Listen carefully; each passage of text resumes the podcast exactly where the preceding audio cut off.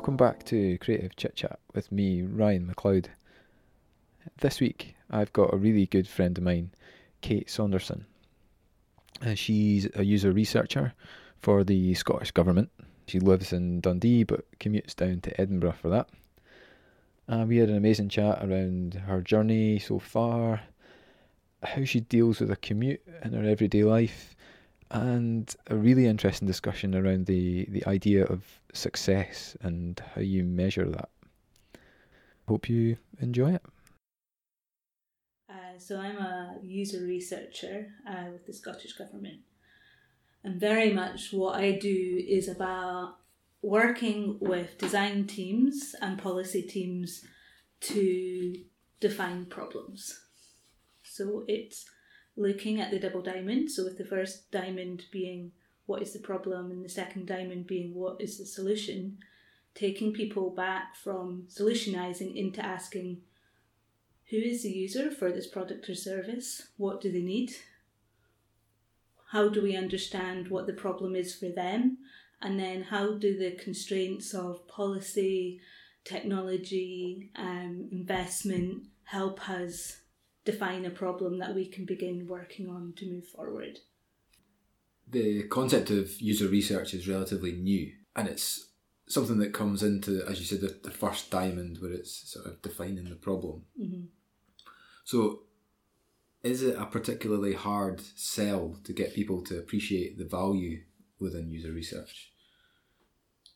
I think it depends where you are. We're in a really fortunate position that the Scottish Government is committed to putting people at the centre of the service design and delivery of their public services. So they've committed to that. They are wholesale bought into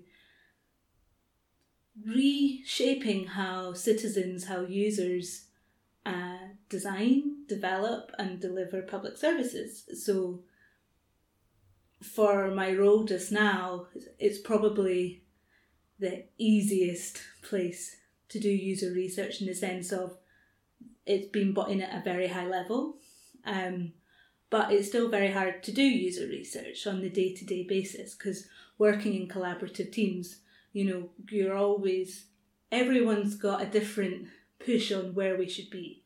So I'm very much in the first diamond of problem identifying problem definition, but a lot of people are naturally drawn to solutions.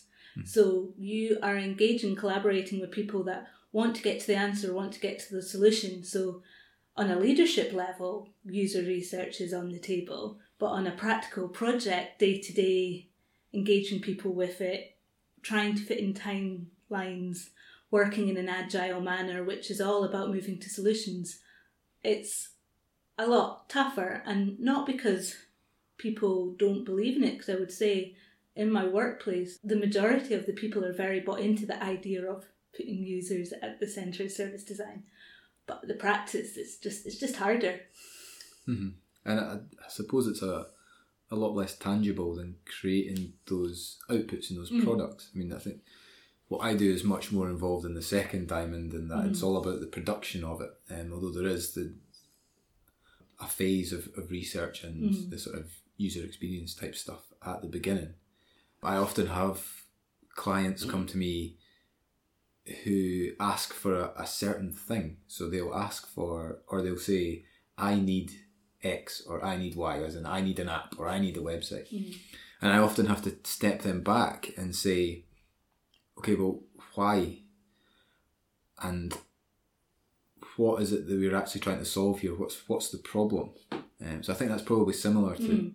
to what you're talking about as well yeah, if we if we don't understand what the problem is, how can we know that the solution we do move forward with is right? And if we don't know that that solution is right, then we might design the solution really well. but if it doesn't meet the problem, then it's useless. Mm. And whether you're doing that for a client or whether you're doing that for Citizens of Scotland, that is a problem because it's a waste of money, it's a waste of time. And a lot of people want to act, a lot of people want to do stuff, and research can sometimes feel a bit like, but we already know the answer. And, you know, sometimes people do, but sometimes people don't. And I think for me, I was thinking about why why do user research, and it's a toss up between if we don't do it, people will naturally design for themselves, which if you look at digital sector, a lot of what I see is white males 30 to 40 years old. I've not got anything against them, but they have a certain lived experience and a certain way of knowing the world. And if you design for that, whether it's the type of technology, um, how people engage with technology, or the assumptions of access people have to technology, then you're excluding a lot of people. Um, the other thing that, for me, I can't decide which one's worse, is that people begin designing on assumptions of who others are and what they need based on that experience. So they say, okay, we have these user needs and we know people know this. And you say, well, how do you know that? It's like, because I know. and you're like, okay, well, talk me through. Like, what, what did you do to develop that understanding? Oh, I just know that. I know that um, someone who's caring for a partner will need to know the finances of this benefit.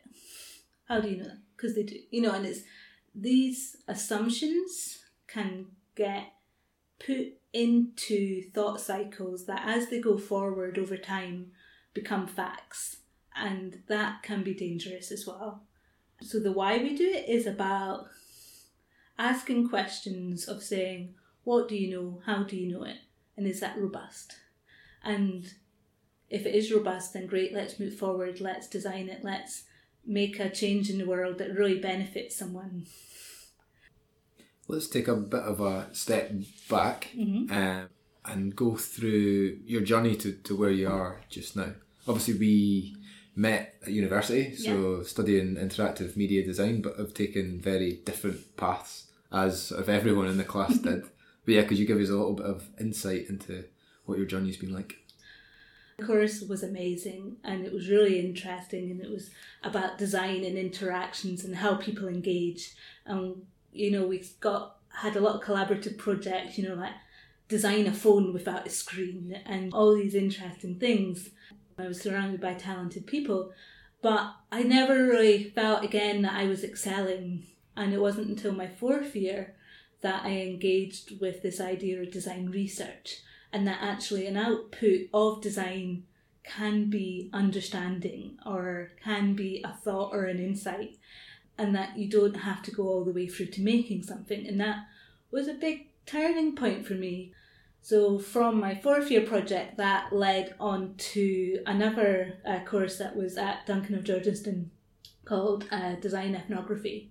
So i did my master's there and it was there actually that i just it was this melting point for me. It was um we had a great year, so we had it was like a complete cultural infusion. We had like four people from America, uh, three Scottish people, an Irish person, four Indians, and there was something to do with the mix of people.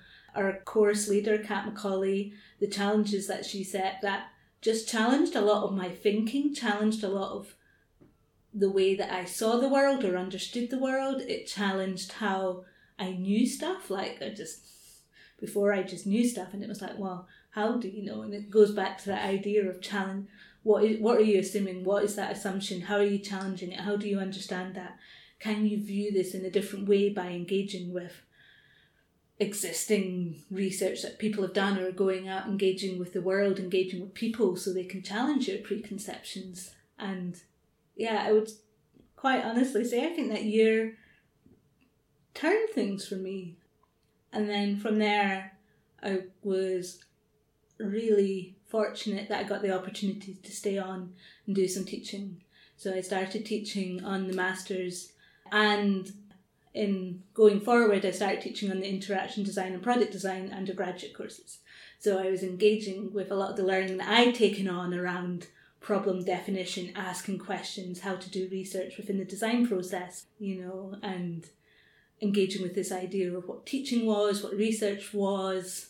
Uh, I started a PhD and I was there for around three, three and a half years and starting onto this journey in academia. And then there was a bit of a sudden stop.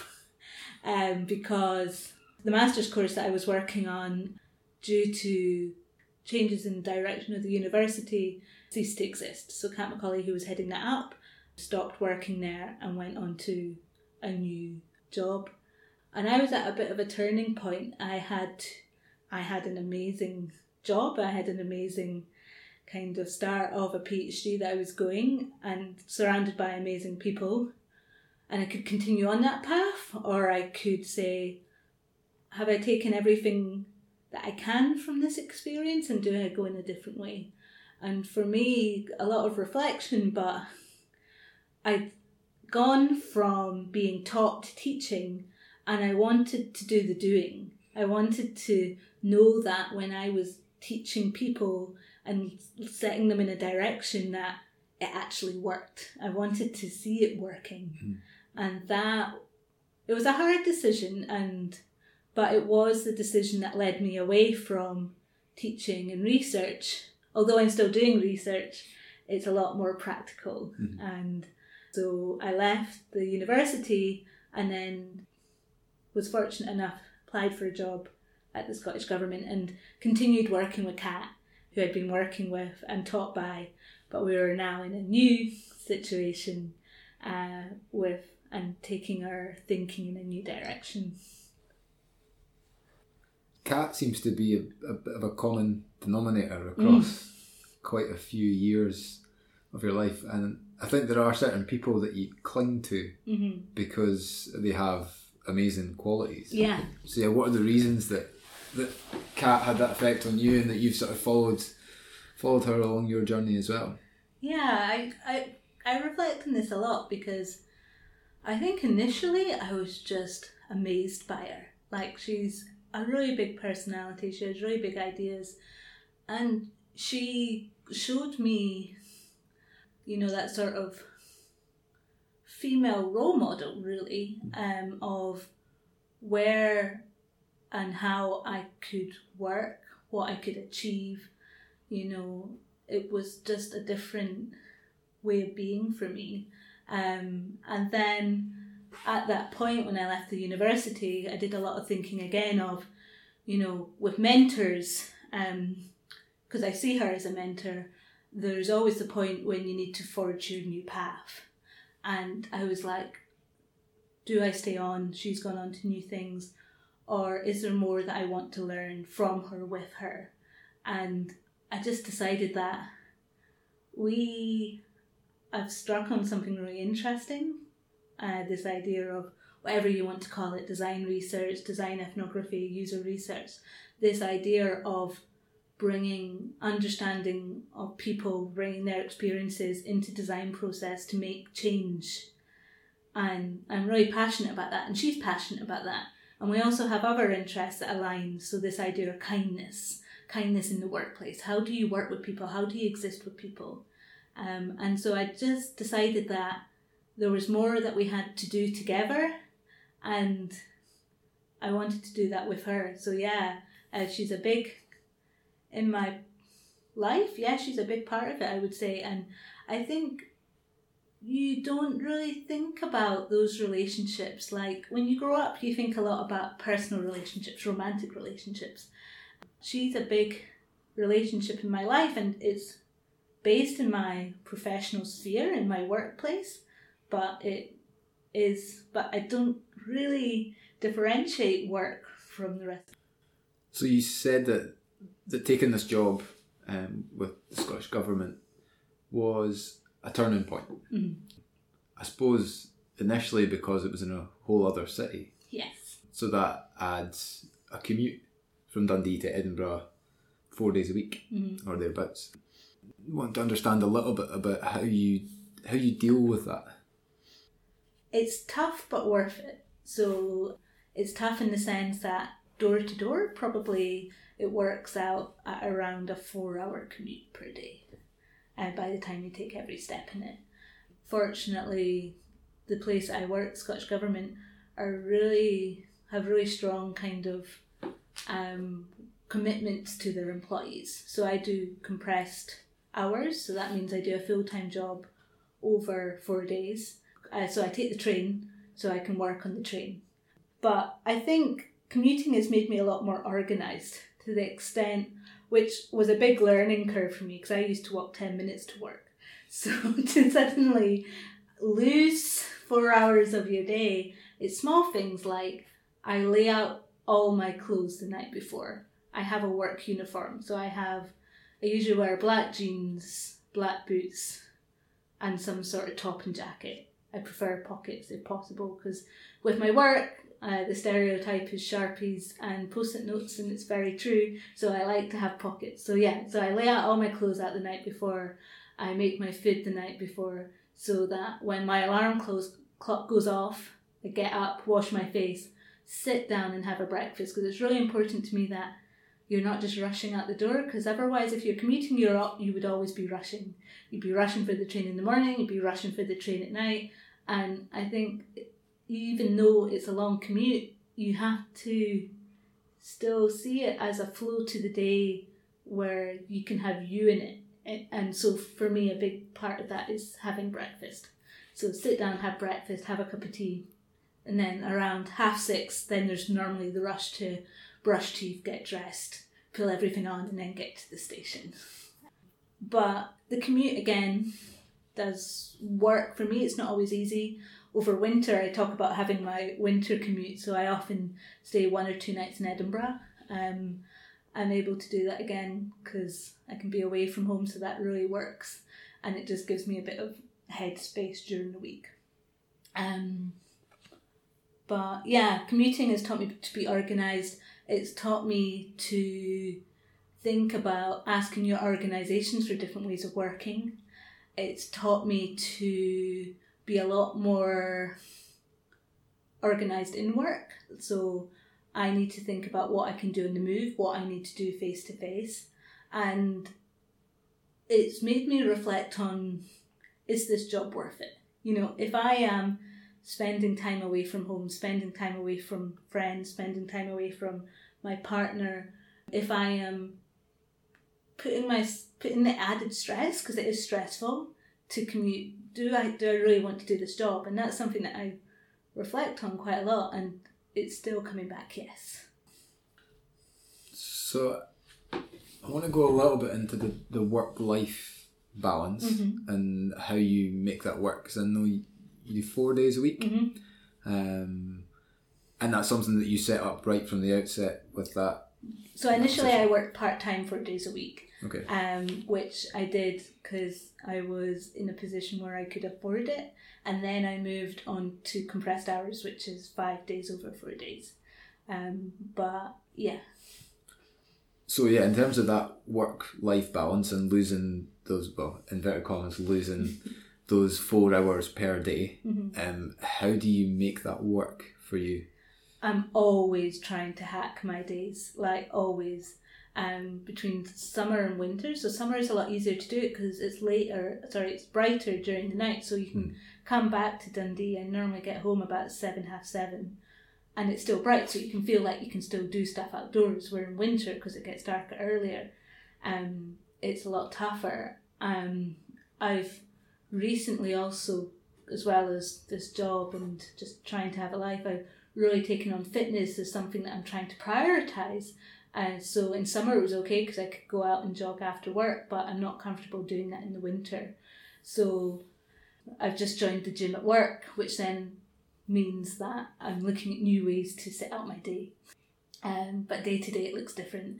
So when I know that I have a really busy week, so if I've got a lot of workshops or if I have interviews, basically anything that is very people intensive, I choose to stay in Edinburgh. So um, and I have two options. So I can stay with my sister who stays there, but I also have a kind of Airbnb that I stay at.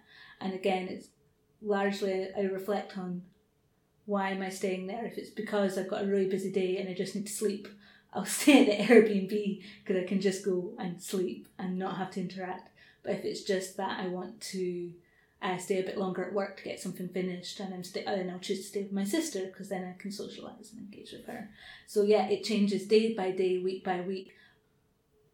So we've got to the point where we're both now five years at university, mm. had very different careers up to this point. How would you measure success? And would you say that you you have been or you are successful? Mm, that's a really interesting question. And I think it goes back to something we were discussing earlier, which is about choices and decisions um, and working and growing as a people. And I, I, I kind of, I think I mentioned earlier, I don't believe in work life balance and I don't really believe in a career either because I think we're just people doing things. Um, and I think it's very easy to, when you come out of university, to just try and be the best straight away and try and get status.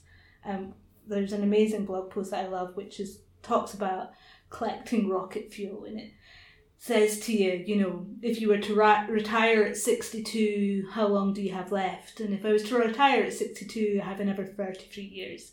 We were discussing it. You said if we're lucky enough to retire at 75. So if I retire at 75, I've got another 45 years of working. Not even been alive that long. You know, that's, I don't know whether that's exciting or horrifying, you know. Um, but what he talks about is um, the idea that for the first 15 years of your career, just just live, just take on experiences, just, you know, develop relationships with people, try new things, you know, develop your visual communication skills, develop how you engage with people, develop how you work side by side with people, and develop how you turn up at work every day, you know, because that can be really hard.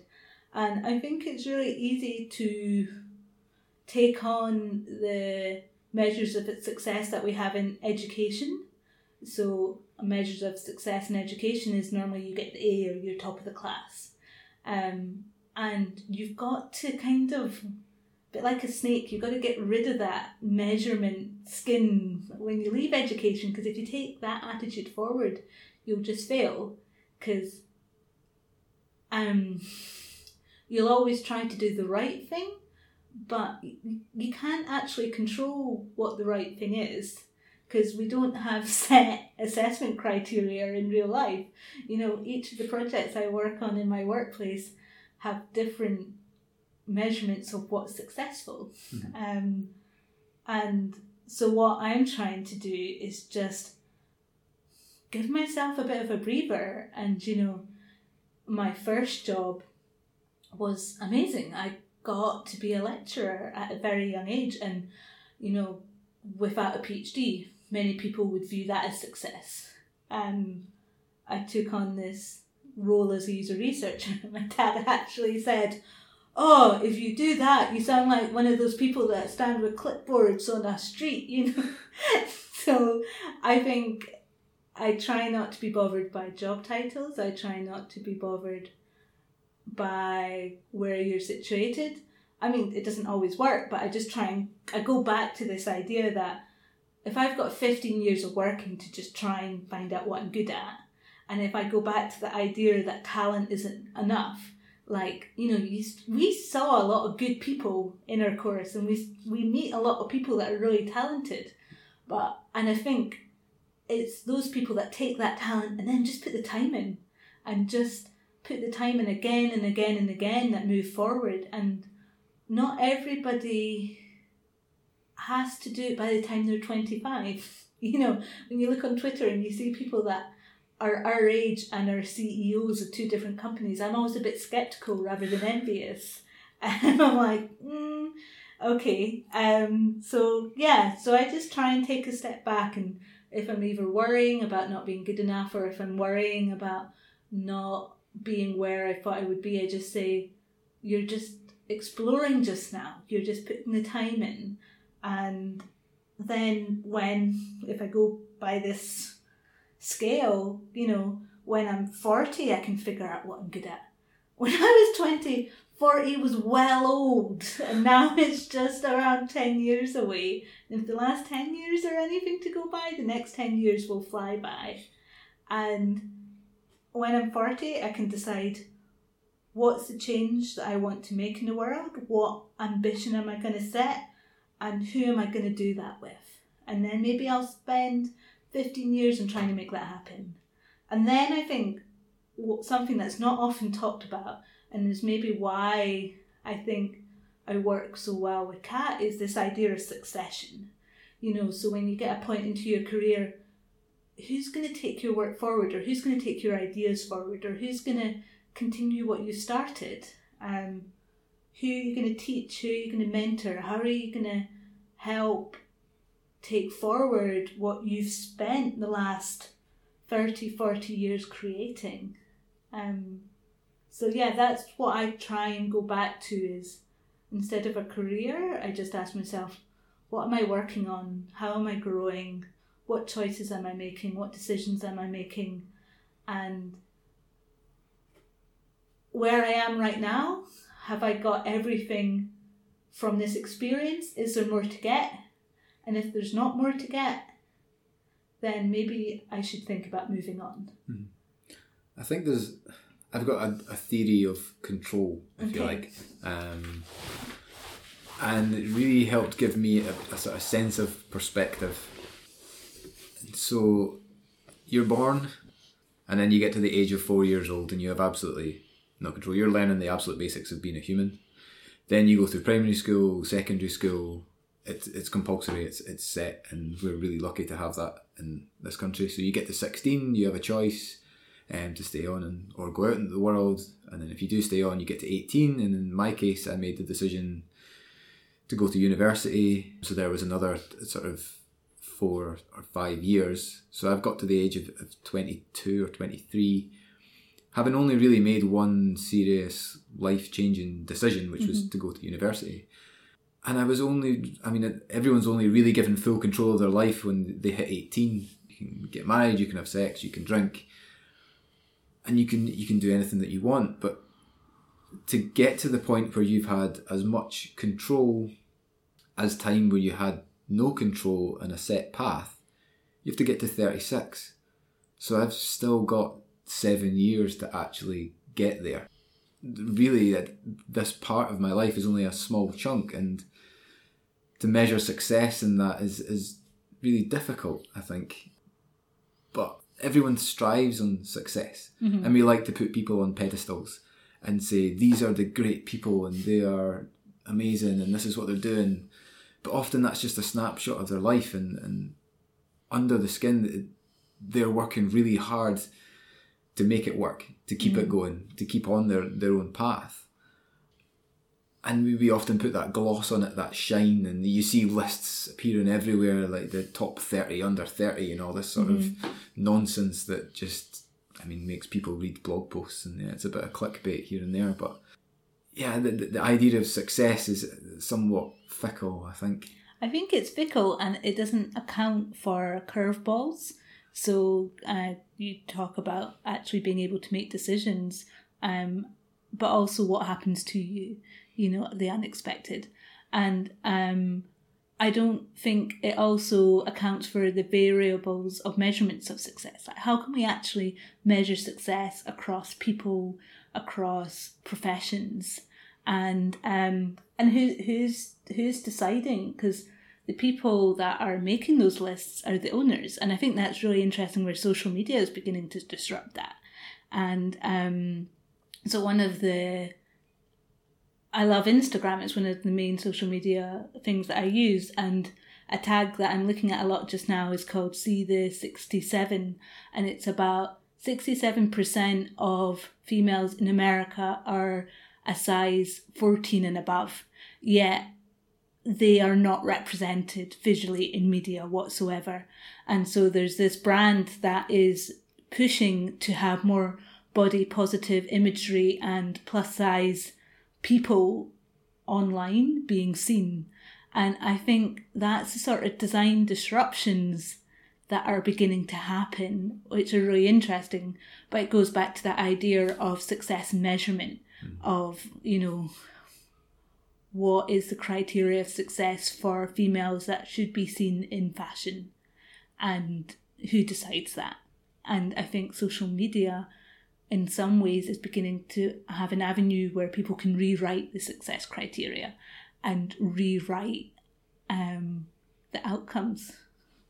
And it's also, I- feel social media is a great way to, especially Twitter and the way that it's set up, that you can access people who have or perceive to have success, Mm-hmm. and you can have a conversation with them quite openly, um, which is an amazing thing that if you said that 10, 15 years ago, people would have thought you were nuts. That you could Mm-hmm. just message any celebrity outright or any creative or any professional and just ask them a question Mm-hmm. just straight off the bat.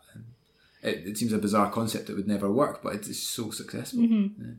And I think your point around the gloss and sheen of people's lives, I think more and more people are beginning to show what's underneath and beginning to show the other side of it. Um, so the rise in mental health, anxiety is one of the things that is coming out a lot of the amount of people that are successful but are struggling. So Will Young drew out of um, Strictly Come Dancing due to anxiety disorder.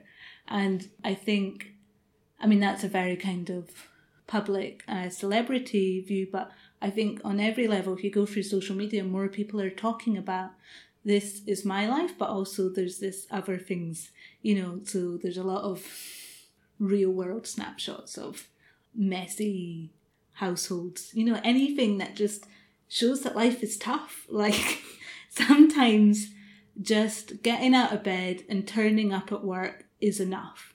You know, sometimes it's not about being your best self at work, it's just being at work.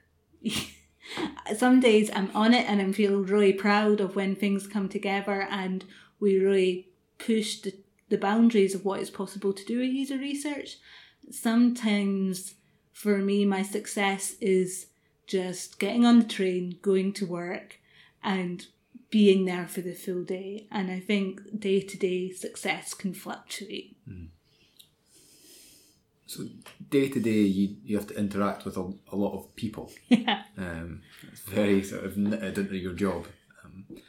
Would you describe yourself as an extrovert or an introvert?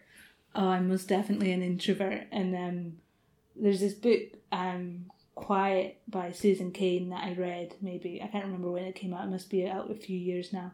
When I read it, the world just started to make sense. And because I always thought introversion, extroversion, I didn't know much about it, but I thought it was about confidence. But it's actually about where you get your energy. Um, if you're extroverted, you tend to get your energy a lot more from being around people, whereas if you're introverted, you tend to get drained by people. And um, you can be a very confident introvert or a shy introvert, or you can be a confident extrovert or a confident introvert. Um, but I definitely relate to being an introvert, which makes it really tough since I commute, since I do user research, which is about working with teams, but also working with people. Um, and I mean, this weekend is a great example. We just had a friend's wedding, and I had people staying with us from Friday to Sunday, and we were socialising Friday night, Saturday, Sunday, and I had one of the best weekends. But I also have a lot of stuff happening at work just now. So on Monday, I needed to be on my top game, but I was just mentally exhausted, and I it was really tough. So then on the Tuesday, I was like, I'm gonna go for a swim at lunchtime no matter how busy the day gets, I'm going to take an hour out of my day. I'm going to take my lunch hour and go for a swim. And I had 30 minutes in the pool. And in the afternoon, I could just engage with people again. And um, I'm learning a lot more about myself and um, managing myself managing my time with other people. Another small hack is, it sounds really odd, I just got noise cancelling Bluetooth headphones for work. And it's amazing because you can put them on visually they're quite big so people can see you're wearing headphones as well as noise cancelling um they've got no wires so i can just like not have to worry because i move around a lot with my work and it's just these small ways of having time to yourself or space for yourself within public spaces and um my office is all office my office is all open plan um so being around other people, being seen in the office, but having a small private space for me that I can just block out people so that when I do need to and want to engage with them, I can wholly engage with them. But when I'm absolutely worn down by people, I can just retreat, I can recharge my batteries, and I can just get something done. Um, and for me, I think understanding being an introvert has allowed me to begin to design and shape my life and ask for what I need. Um, but also, it's allowed me to see that what I perceived as weakness um, is actually a strength. Like, because I can decide how and when I engage with people.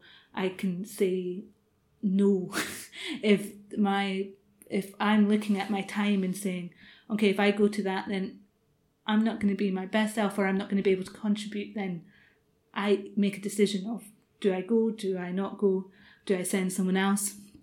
Things like preparations, notes, writing things down. So one thing I learned that um, if I need to say something, I like to, to almost prototype it. So I like to get my thoughts out. I find it very hard to just say what I think. I need to have an intermediary, whether it's having a conversation with a colleague first or writing something down, so that I've almost prepped.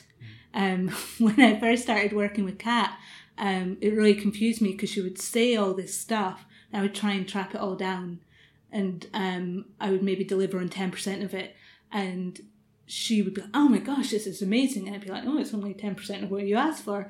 And it took me about a year to understand that she's quite extroverted, but she also speaks to think, whereas I'm introverted and I think before I speak. So we're at opposite ends of the spectrums on how we think, how we engage with others, how we draw energy from people.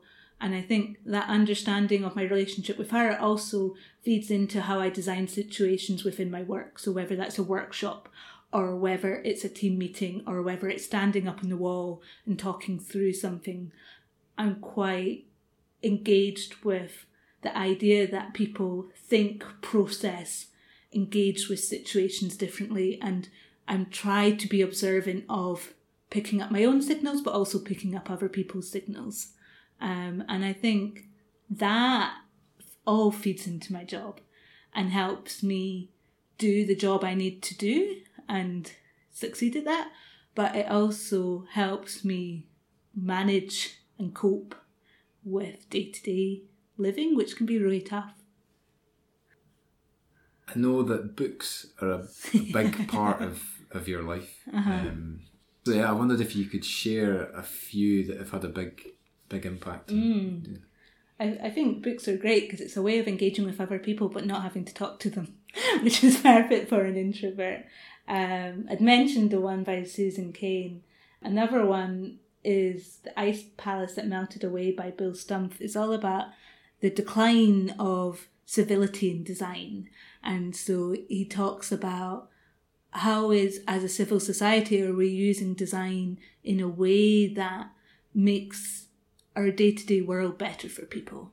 One of the examples he talks about is um, public toilets. And um, if we don't design public toilets into our city landscape, then we exclude a lot of people from getting out of their homes. Uh, we exclude older people that need to visit toilets more regularly, disabled people, parents, you know, people with weak bladders. If you aren't confident that you can go out for a couple of hours and not need to go to the toilet, then you just won't leave your house. And that's one of the things he taught. And he touches on different things. And for me, it's one of those books that makes you realize the power of design. You know, no matter its flavor, you know, it can really make differences. And then a kind of article that I read that I thought really again changed my thinking was no, you can't have it all. It was one in Harvard Business Review, I can't remember the author, but it's this idea that you have different parts of your life. So you have your work, you have your sort of self, you have family, you have relationships. I think there's like eight parts. But if you're putting all your time into your career, then you're not devoting yourself to your relationships. If you're trying to make a change, so at the moment I'm very much trying to change my relationship to fitness and how I engage with that, then I can't devote as much time to progressing my work or uh, I don't know, um, cooking or something like that. So you only have so much time and so much mental energy to push yourself in new directions. So if you're pushing yourself in one way, then you're putting less energy into another thing. And I think it's really because it basically says, you know, to these Harvard, uh, to these students, you know, who wants to be divorced, or who wants to be a CEO of a company by the time they're 50? All these hands go up. Who wants to be divorced? Who wants to be alienated from their children? Who wants to be obese? Who wants to, you know, all these other health implications that come from high stress, high achieving jobs. And of course, nobody wants to be divorced, alienated from their children if they're lucky enough to have them, have health problems. But if we don't sleep enough, if we don't exercise enough, if we don't invest time to have conversations with our partners, with our families, and our friends, and we put all our energy into succeeding at work, then we're, we're not going to be able to have the rest of that life. I think for what I took away from that is about making conscious decisions. So if at this time of my life I'm going to focus here, then I'm not going to focus there, and that's the payoff. And the baseline is you can't have it all. So what are you going to sacrifice at what point? And then I have like complete crushes on books. So my latest craze is The School of Life, and it's this different authors, and it's a kind of philosophy meets self help and uh, what the one that I've got that I'm reading just now is How to Stay Sane by Philippa Perry. And um, it just looks at the formation of the brain and it kind of picks apart what sanity is and what it means in our lifestyle today. Um, but yeah, I got far too many books on my bookshelf that I haven't read. Um, and then the other side is my kind of shitty crime novels. I say it's like the really easy reading that you don't need to learn from, but you can just consume. And I love reading, so whether that's books or on my Kindle, uh, yeah, there's always some book somewhere uh, being progressed through. But you're starting to read, aren't you? No, I'm terrible at reading. I, yeah, I far far prefer podcasts. To be honest, I find them much easier to digest. Um, yeah, I don't know why. I just I've never really gotten into the whole act of, of reading Mm-hmm. as much as I'd love to, and I, yeah, I do enjoy it. At certain times, it's just not something that I've been able to work into the to my routine. So, where do you find you get your inspirations or your learning from?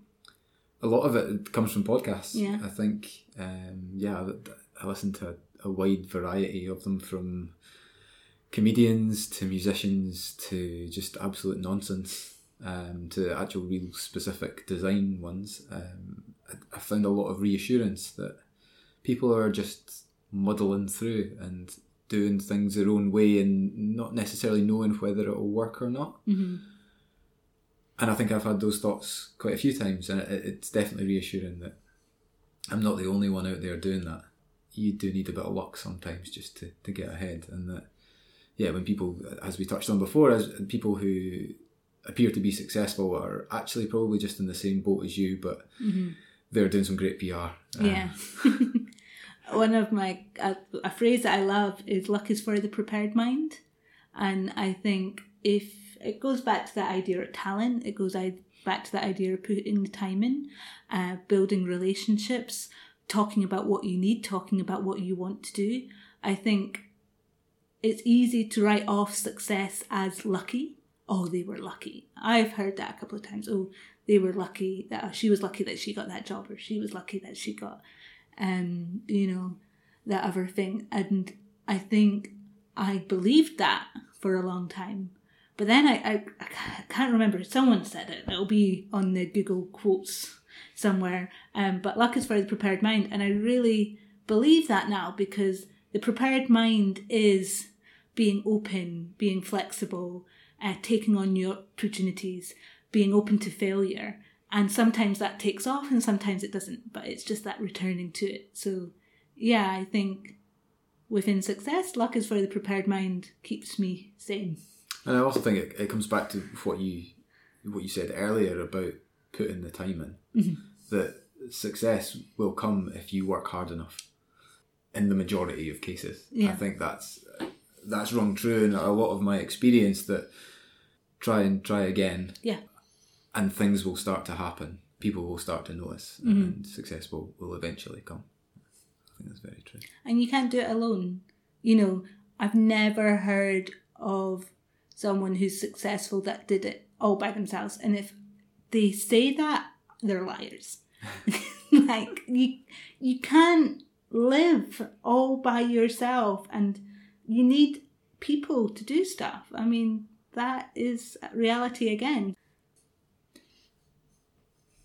So if anyone wants to get in touch with you, how would they how would they do it? How would they find out more? Uh, Instagram or Twitter are the two uh, places I tend to be, and just at Kelsau, so K E L S A U. Okay, thanks very much. Thank you. Great talking to you.